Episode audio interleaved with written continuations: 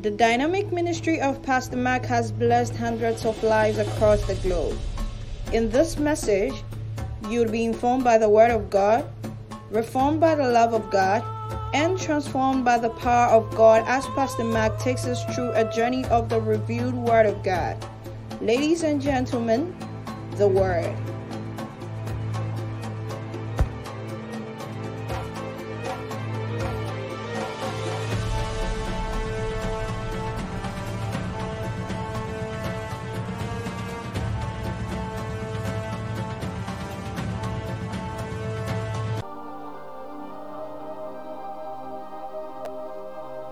Shalom, everybody. God bless you so much for tuning in to this edition of the podcast. If you are ready, as I am, shall we take a word of prayer? Heavenly Father, we are grateful for such a time as this. We ask that you will inform us by your word, reform us by your love, conform us to your will, and transform us by your power. In Jesus' mighty name we pray. And the saints of God would say a believing amen. Ladies and gentlemen, brothers and sisters, at this juncture, I want you to get your Bibles, your notebooks, your writing pads, your pens, your tablets, and every other thing that you would need, even as we journey deep into the revelations of God's Word prepared for us this day. Hallelujah. And so, to begin with, we would be looking at the third law of prosperity. The third law of prosperity. If you have been following the series so far, we spoke about what true prosperity is in the first message. Then we went on to talk about the first law. We spoke about the second law. And today, by the grace of God, we would be looking at the third law. I would entreat you and encourage you to visit the podcast and listen to the first two laws of prosperity, even as you make up your mind and time to journey with us on this particular episode. Hallelujah. And so, the third law of prosperity is the law of obedience. Hallelujah. The law of obedience. We want to begin by defining what obedience is. What is obedience? When we talk about obedience, what are we talking about? Now, in simple terms, obedience means functioning within your boundaries and limitations as prescribed by an authority. Functioning within your boundaries and the limitations that have been mapped out for you as prescribed by an authority. So, when it comes to the subject of obedience, it is determined by an authority, a recognized authority over your life. And for that matter, it could be um, your parents, your leaders, your supervisor, your director, your manager, your pastor, your ministry coordinator. Whatever the case may be, obedience comes or stems from the authority in question. Hallelujah. And so, obedience, like I said in the beginning, means functioning within your boundaries. So, authority sets out or mapped out or maps out certain boundaries that determine how you should move and act.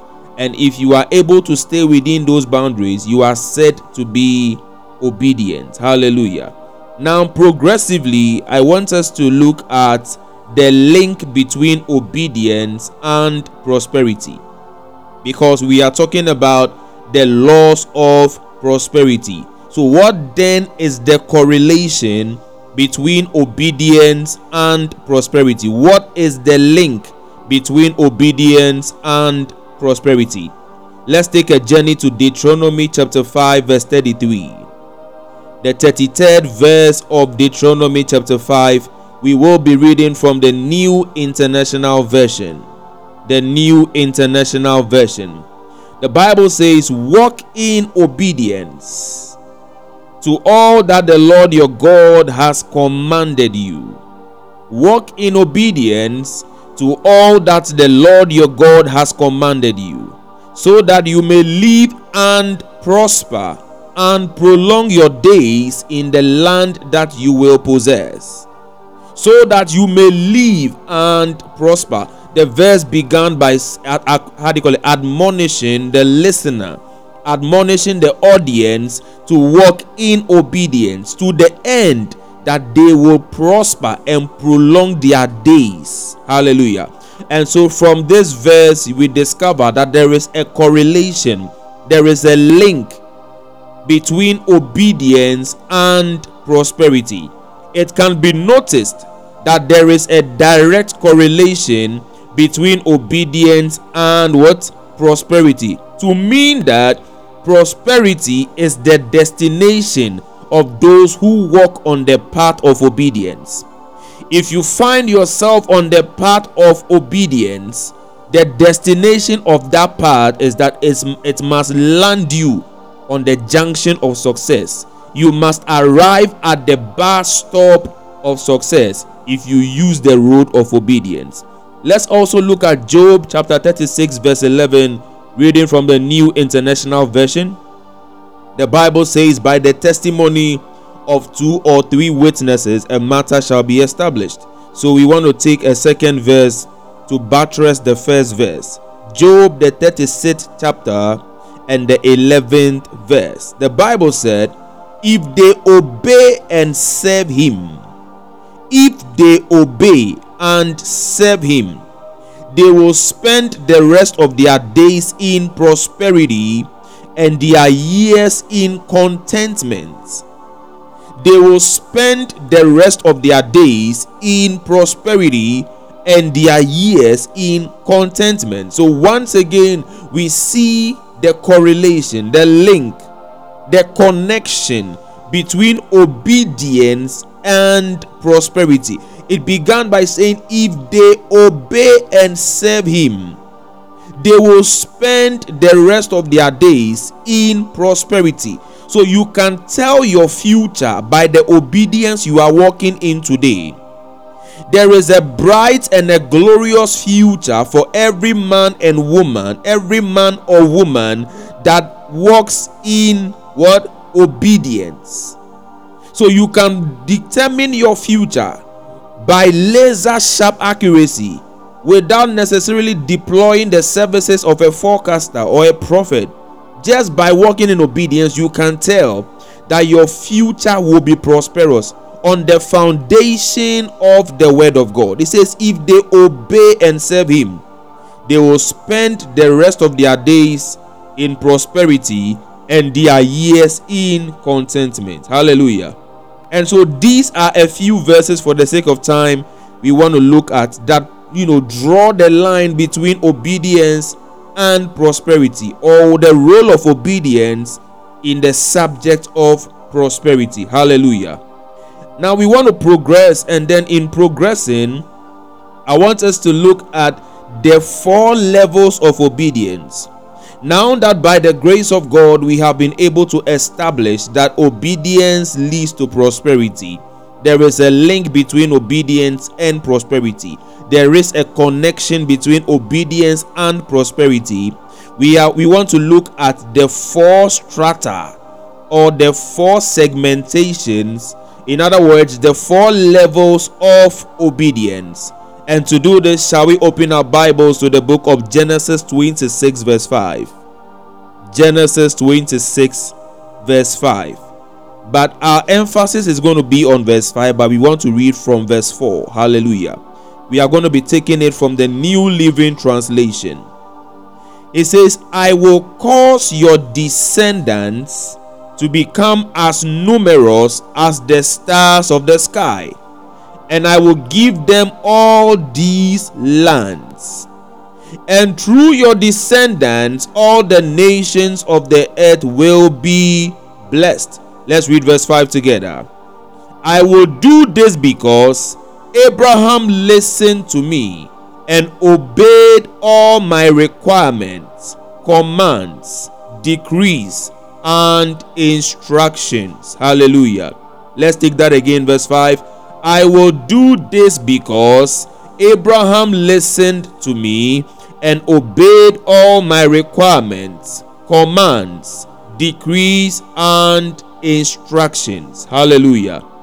And so in verse 5 of Genesis chapter 26, there are four words I want us to pay attention to. There are four words I want us to pay attention to in Genesis 26, verse 5. The first one has to do with requirements. Requirements. The second one has to do with commands or commandments. The third one has to do with decrees. And then the fourth one has to do with instructions. So we have all heard about the obedience of Abraham. We have heard of how Abraham obeyed God on several occasions. One of those occasions was when God asked him to leave his father's house to a land that he, the Lord, was going to show him. And then, uh, you know, on top of it all, the obedience of Abraham when God instructed him to bring Isaac and sacrifice him on the altar. Hallelujah. And the Bible says that that obedience was rewarded greatly by God. And as descendants of Abraham, we also partake of this reward or blessing. Hallelujah. Now, many of us didn't know that the obedience of Abraham had four phases the obedience of Abraham had four segments, it had four sectors, it had four levels, and that is what we want to explore this hour. That is what we want to visit this hour because already don't forget that we have established the link between obedience and prosperity. Hallelujah. So, to move forward or to progress, we are going to take them one after the other in order of progression. The first dimension or the first strata of obedience is called instruction. Instruction. Now, what are instructions or what is an instruction? Now, in my opinion, instructions are short term demands expected of a person or a group. An instruction is a short term demand expected of a person or a group of people. Hallelujah. Instruction is the first course in the school of obedience. Hallelujah. Usually, instructions are less demanding and may usually come from smaller authorities. When I say smaller authorities, I am not trying to undermine the authority of anybody I am just saying this in relation to the authority that God wields in the Godhead. Hallelujah. So, in, in comparison to God, when I say smaller authorities, I am talking about parents, elders, leaders, supervisors, managers, in comparison with the authority of God. Hallelujah. So, instructions are smaller or lower dimensions of obedience petty petty you know directives here and there petty petty orders here and there some instructions are you know are not how do you call it may even last for 30 seconds some may last for one minute some may last for an hour. Hallelujah. Instructions are usually very less demanding. Pick this for me. Run an errand for me. Put this here. Do this. These are basic instructions that come our way from these varied sources of authority here and there. Hallelujah.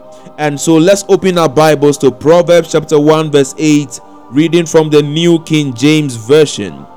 The Bible says, My son, hear the instruction of your father, and do not forsake the law of your mother. Hear the instruction of your father. So, instructions usually come from parents, supervisors, elder siblings, it could even come from younger ones. Hallelujah. And they are usually very basic, less demanding, you know, tasks that people demand of us occasionally. Hallelujah. Instructions may differ from time to time, from home to home. The instructions going uh, going on in house A are not the same as the instructions going on in house B. It may differ from family to family Depending on who heads that family, the instructions may differ. It can also differ from culture to culture. and then leader to leader. The demands that leader A may make of his followers is not the same demands that leader B will make of his followers. So when it comes to instruction, there is that dynamism, there is that peculiarity, there is that segregation, there is that differentiation because leaders differ, fathers differ, managers differ, directors differ, organizational cultures differ, and you know, so on and so forth. So, when a man has successfully mastered the art and science of heeding to instructions, then he or she enters the next phase of obedience, and it has to do with decrees. Somebody say decrees. What is a decree? Now, a decree is a law or an order from a king. A decree is a law or an order from a king. Now, biblically, only kings had the power to make decrees. When you check the account of the scriptures on several occasions where the word decree appears, it had to do with a king, it had to do with royalty. Hallelujah. Yeah, so decrees are made by kings or by royalty. Now, additionally, decrees are only binding to specific people in specific locations. And this is because a king's rulership is limited to his territory. So, when it comes to the subject of decrees, it is not binding to everybody because you are only obliged to obey a decree of your king. Number one, or if you find yourself in the location or jurisdiction of another king where a decree has been made, then you have a mandate to obey that decree. So, decrees are usually made to a king's, you know, subordinates. All right, people that you know are affiliated to a certain kingdom. For example, in Ghana, um, there have been times where you know decrees have come from rulership or kingship in Ghana, and certain people were binding. As long as you are within the territory of the king, that law is binding to you. Immediately you leave the shores of that vicinity, that law loses its power over you. For example, there was a time where you know an activity was being done in the royal house, and so noise making was banished or it was prohibited. Now, this decree was supposed to last for three days, and that is how decrees work. Some decrees may last for three days, one week, one month, one year, ten years, hundred years, de- depending on the you know the circumstances around that decree. Okay, so as long as you step out of the jurisdiction of the king that said there should be, there should be no noise, you are free from obeying it. So there were people in other parts of the country that were free to make noise because the king made a decree and it was only binding to the people within his jurisdiction. If you are with me, say amen. Hallelujah. Also, a decree can be changed when a more powerful king makes a counter decree or when a new king ascends the throne. So, a decree can either be permanent or temporary depending on these circumstances. Number one, a king that is more powerful can make a counter decree and thereby abolish the initial decree. Number two, when the king that makes the decree dies and another king ascends the throne, he or she has the power with the backing of custom and tradition to change the decree. Hallelujah. Let's look at Luke chapter 2, verse 1, reading from the New King James Version. The Bible says, And it came to pass in those days that a decree went out from Caesar Augustus that all the world should be registered. So immediately you see decree, you see the name of the king and then his jurisdiction. The phrase all the world was talking about his empire, the Roman Empire in those days. And it was believed that the Roman Empire dominated the world in those days. Hallelujah. So, this is how decrees work. Now, how does it relate to you as a child of God? You need to understand that, of course, the Bible admonishes us to obey kings and people in power and people in authority. Hallelujah. But even far more important than all of this is the fact that every child of God belongs to the kingdom of God. Every child of God is a subject of the kingdom of God where Jesus Christ is king. As such, the words of Jesus have become decrees unto us, and therefore we are expected to abide by them. It's as simple as that. The words of Jesus are decrees unto people in the kingdom of God because Jesus Christ is the king of the kingdom of God. So, if a king makes a decree and it is binding to his subjects, then when Jesus says something, it is binding to every believer because we are his subjects and we are the members or we form part of his kingdom. If you are with me, say amen. So that is the second dimension. Now, when you have been able to successfully move from this phase, now when it comes to decrees, all right, when it comes to decrees, like I've said, um, there are a few um, things that may affect the span of the decree. But in the case of Jesus Christ, Jesus will not die, which means that nobody can change the things he has said.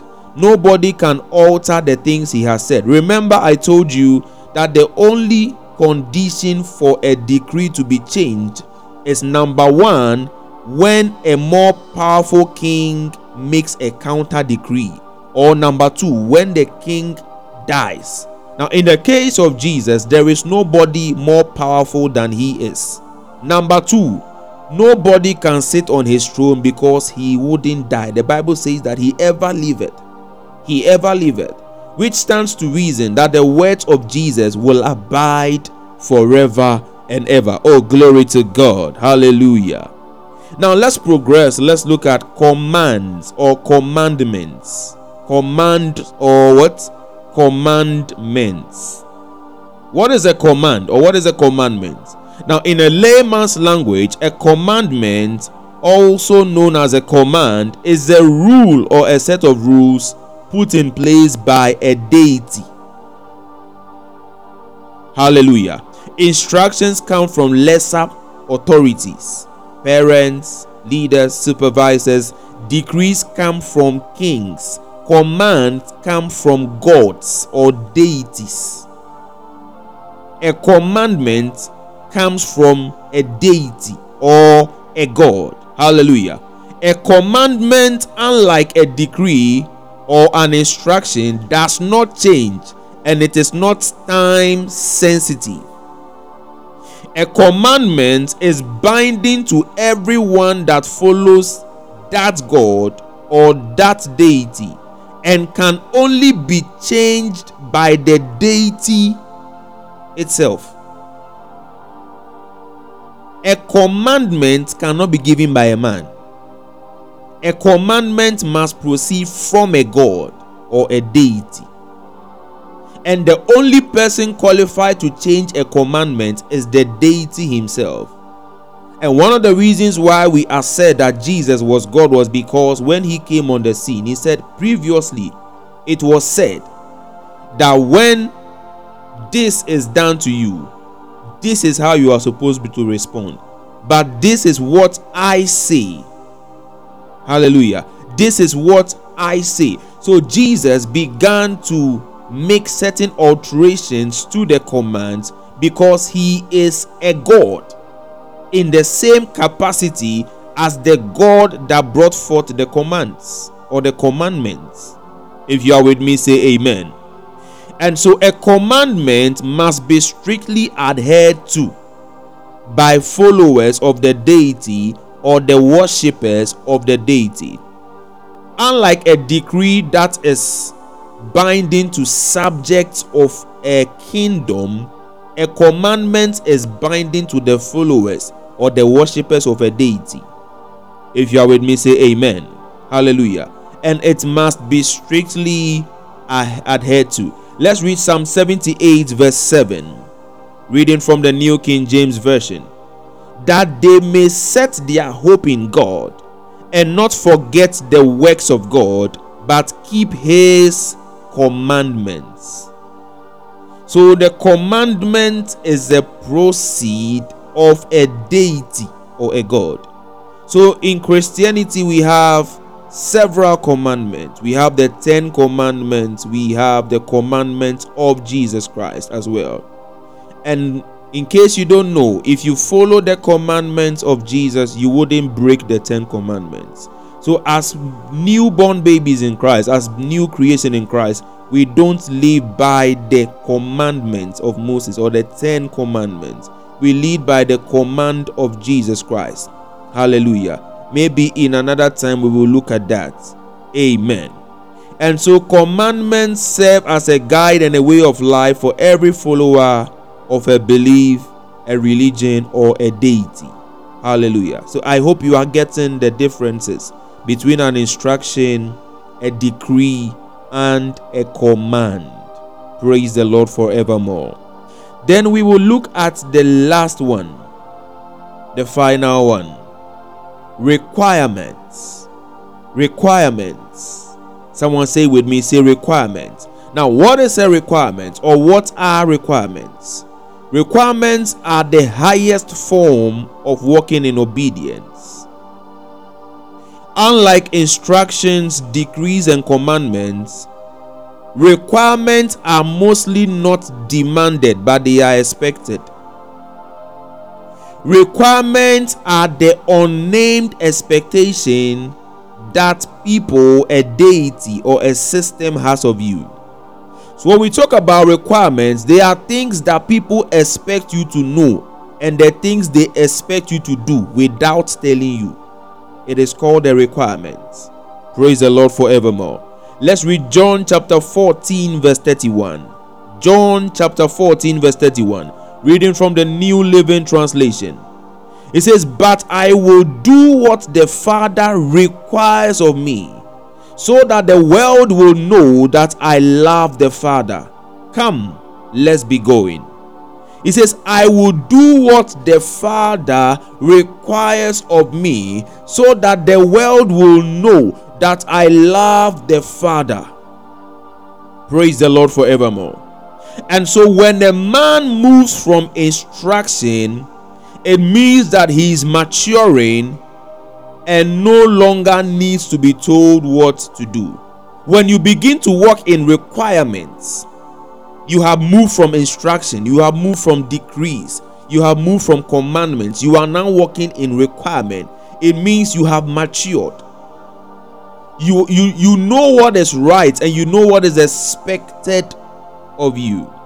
If you are with me, say amen. Hallelujah. And so, when a man graduates from instruction, graduates from decrees, you move past that, you go into commandments. Now, you are not just living by commands, you have come to a point where you know what God expects of you. Then you have begun working in the last and the final dimension, which is what called requirements. As children growing up, we were virtually told everything to do. That was the first realm we were introduced to instruction. Sit down, stand up, put it down, don't walk, sleep. It's time to sleep. Wake up, wear your dress, eat. These are what? Instructions. A time came. You were not told to bath, but you were expected to take your bath. It wasn't told you to do certain things, but you were expected to do them. And so there were instances where probably your parents or your leader or your director or your manager would show up and is wondering why something has not been done. The issue is they didn't tell you, but they expected you to execute it. That is the level we must get to in our walk with God, where we have come to buy into the mind of God, into the heart of God, to know the things that God desires of us and without anybody telling us what to do, we know what to do. That is the level that God desires of us. So Jesus said, I will do what the Father requires of me because he knew what the Father required of him. He says, so that the world will know that I love the Father. When a man begins to walk in the dimension of requirement, it is it is a dimension of love. You know, when you love somebody and you are in a relationship, you are in courtship, you know what the person likes. There are times, even without the person making demands, you provide without the person asking because you know his or her requirements. Without them making a demand, you provide. And sometimes they are taken aback. They're like, oh, I wasn't expecting this. I didn't ask for that. Yes. And you were still able to provide because you know their favorite color, you know their favorite food, their favorite drink, their favorite design, their favorite vendor, and all of that. And then you are able to provide. That is how our obedience with God must get to. A point must come where you shouldn't be told to pray. You shouldn't be told to fast. You shouldn't be told to give. You shouldn't be told to evangelize because at that level you are walking in love. And in love, you know the requirements of your lover. Without them talking, you know what to do to tickle their love. Hallelujah. And so, like I said, when a man begins to walk in requirement, it means he or she has become intimate with God.